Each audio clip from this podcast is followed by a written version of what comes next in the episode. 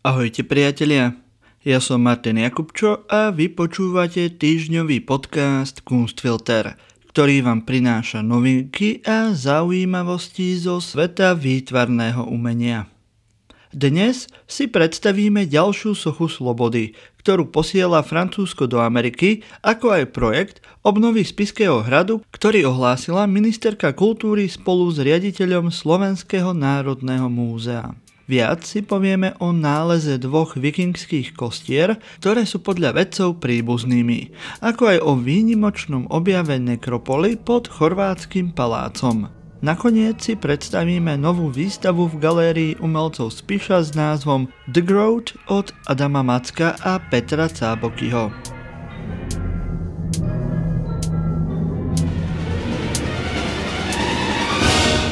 Po tom, čo boli rozdelení takmer tisícročie, sa v Dánskom národnom múzeu stretli dvaja vikingskí bojovníci z rovnakej rodiny. Ich rodinná spriaznenosť bola určená analýzou DNA, ktorá pomáha objasniť pohyby vikingov po celej Európe. Jeden z dvojice zomrel v Anglicku vo svojich 20 rokoch v 11. storočí na následky poranenia hlavy. Bol pochovaný v masovom hrobe v Oxforde. Druhý viking zomrel v Dánsku približne vo veku 50 rokov a jeho kostra nesie stopy naznačujúce jeho účasť na mnohých bitkách. Mladší z týchto dvoch mužov mohol byť zabitý pri vikingskom výpade, ale existuje aj teória, že boli kostry v masovom hrobe obeťami kráľovského výnosu anglického kráľa Ethelreda II., ktorý v roku 1002 nariadil zabitie všetkých Dánov, ktorí v tom čase žili v Anglicku uviedla Janet Warberg, archeologička z Dánskeho národného múzea. Je to veľký objav, pretože teraz môžete sledovať pohyby v priestore a čase prostredníctvom rodiny. Aj keď sa potvrdilo, že sú títo vikingovia príbuzní, nie je možné určiť presnú rodinnú súvislosť. Je veľmi ťažké zistiť, či žili v rovnakom veku alebo sa líšia o generáciu či viac, pretože v hrobe nebol materiál, ktorý by mohol poskytnúť presné datovanie. Pri týchto pozostatkoch teda máme rezervu plus mínus 50 rokov, povedala Wartberg. Podľa informácií z tlačovej správy francúzského národného konzervatória umeleckých remesiel do USA cestuje 6-násobná zmenšenina sochy slobody. Svoju cestu začala minulý pondelok počas ceremónie v Múzeu vynálezov v Paríži. Socha, ktorá váži približne 500 kg, bola vystavená v Muze de Art et Métier 10 rokov. Teraz ju čaká 9-dňová plavba cez Atlantik v špeciálne navrhnutej schránke z plexiskla. Socha stojí na pôvodnom sadrovom modeli z roku 1878 od sochára Frederika Auguste Bartoldiho. Odliata však bola pomocou 3D skenovania iného modelu v Paríži. V Amerike bude vystavená na ostrove Ellis Island od 1. do 5. júla a neskôr aj na ostrove Liberty Island, kde stojí pôvodná socha slobody v plnej veľkosti. Potom bude presunutá do rezidencie francúzského veľvyslanca vo Washingtone, kde bude vystavená do 14. júla až do roku 2031. Podľa Národného konzervatória je po celom svete viac ako 100 replík sochy slobody. Viac ako 30 z nich je vo Francúzsku, vrátane niekoľkých v Paríži. Táto socha symbolizuje cnosti slobody a integrácie, uviedol Olivier Faron, generálny riaditeľ Národného konzervatória umeleckých remesiel. Tieto dve hodnoty navždy spájajú Francúzsko a USA. Konzervatórium tiež uviedlo, že cieľom tohto gesta je vzdať hod tým, ktorí bojovali za slobodu a demokraciu na oboch stranách Atlantiku. Podobné myšlienky boli aj za pôvodnou sochou z 19. storočia, ktorú vytvoril Edouard René Lefebvre de la Boule francúzsky abolicionista známy v USA svojimi brožúrami z obdobia občianskej vojny brániacimi úniu. Na chorvátskom ostrove Hvar bola v záhrade paláca zo 17. storočia objavená nekropola zo 4. až 5. storočia nášho letopočtu. Nález oznámila vo vyhlásení začiatkom tohto mesiaca archeologická poradenská spoločnosť Kataros ktorá posledné dva mesiace strávila prieskumom územia. Pohrebisko bolo objavené v predzáhradke barokového Radoševičovho paláca zo 17. storočia. Vo svojom vyjadrení označila spoločnosť Kataros nekropolu za najdôležitejšie miesto, ktoré bolo kedy objavené na Hvare. Pohrebisko je dobre zachované a obsahuje 20 hrobov s pozostatkami 32 jedincov. Vedci tiež našli množstvo tovaru, vrátane neporušených amfor, olejových lámp, sklenených fliaž, peňazí a príkladov keramiky a hrnčiarstva. Na mieste boli objavené rôzne úložiska tiel, od jednoduchých hrobov až po hrobky so strešnými taškami. Jedna hrobka obsahovala až 12 kostier a bola úplne murovaná. Niektoré pozostatky a veci boli pochované a utesnené vo veľkých amforách. Pre viac informácií o pohrebisku je potrebný ďalší výskum a tým už teraz plánuje uskutočniť radiokarbónové datovanie na rôznych vrstvách pozostatkov. Zistenia poskytujú nový pohľad na keramickú výrobu a obchodné spojenia prostredníctvom zdokumentovaného dovozu. Tým archeológov vrátane Eduarda Viskoviča, Joška Barbarica či Marka Babiča, ktorí spolupracovali s Tiny Neuhauser Vitalič, tiež objavil valy s mestskou bránou z 5. storočia, ako aj kamenný múr z 2. storočia nášho letopočtu. Najväčší hrad na Slovensku a jeden z najväčších v Európe sa dočka veľkej rekonštrukcie. Ministerka kultúry Natalia Milanová a riaditeľ Slovenského národného múzea Branislav Pánis informovali, že na rekonštrukciu vyčlenili zo štátneho rozpočtu viac ako 4 milióny eur. Stavebné práce by mali trvať do roku 2024. Počas tohtoročnej letnej sezóny by však turisti nemali pocítiť obmedzenia. Budúci rok už áno. Na opravu čaká najmä románsky palác, ktorý má narušenú statiku. Citujeme. Návrh rekonštrukcie románskeho paláca preferuje kombináciu reštaurátorského prístupu a stavebných prác. To znamená, preferuje záchranu historických detailov, vrátane omietok pred iba stavbárským prístupom k rekonštrukcii. Románsky palác bude staticky zaistený, vrátane sanácie brala, na ktorom stojí. Samotná architektúra paláca bude zreštaurovaná a vo finálnej etape bude palác prestrešený formou tzv. opačnej dovnútra otočenej strechy, ktorá neprečnieva cez siluetu múrov.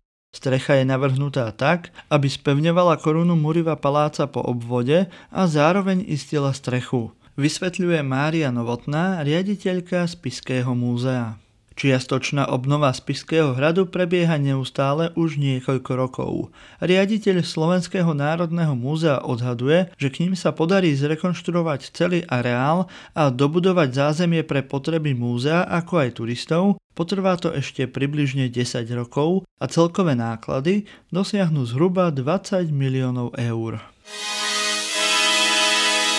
Na Spiši ešte zostaneme. 16. júna sa v galérii umelcov Spiša v Spišskej Novej Vsi otvára nová výstava s názvom The Growth. Umelci Adam Macko a Peter Cábocký tu vystavujú v rámci dramaturgického cyklu Nové mená, nové mýty. Autori skúmajú vzťahy medzi postminimalistickou maľbou a myšlienkou nerastu pomocou autorských stratégií dematerializácie, deskelingu, zaritosti tvoriť maloformátové a neambiciózne maľby či kritickej práce s režimami viditeľnosti. Vedomé stanovovanie si limitov maľby ako odolávanie rastu, opustené telo ako priestor pre afekt v ére telesného zušľachťovania a biochemickej kultivácie. Kurátorkou je Ivana Komanická a výstavu si môžete pozrieť do konca októbra.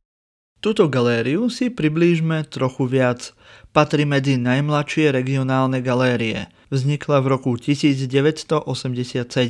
Jej základný zbierkový fond pochádzal z deliminácie 520 diel spišských výtvarníkov z Múzea Spiša. V súčasnosti tvorí zbierkový fond viac ako 2300 umeleckých diel. V galérii sú tri stále expozície Terra Gotika, expozícia spišského umelca Jozefa Hanulu a Záhrada umenia, ktorá reprezentuje diela zo sochárskych sympózií. Galéria pravidelne pripravuje aj edukatívne programy pre deti a mládež a ďalšie aktivity zamerané na komunikáciu s návštevníkmi. Keďže Spiš je obľúbená turistická lokalita, veríme, že počas svojich letných potuliek po Slovensku neobídete ani galérie, ktoré sú síce menej známe, dokážu však ponúknuť zaujímavý program. Pokiaľ ste tak ešte neurobili, môžete si vypočuť taktiež náš formát Pobásnenie, kde sa snažíme predstaviť tvorbu súčasných mladých poetiek a básnikov. Alebo si môžete taktiež vypočuť 87. diel politikástu Silný výber. Všetky tieto podcasty nájdete na ktorejkoľvek vašej obľúbenej aplikácii. Budeme radi, ak nám zanecháte hodnotenie na Apple podcastoch alebo budete sledovať náš Instagram. Prípadne, ak si dáte do sledovania Facebookovú stránku Silný výber. Počúvali ste týždňový podcast o výtvarnom umení Kunstfilter, ktorý pre vás pripravili Luisa Paliusová, Kristýna Slezáková a ja, Martin Jakubčo.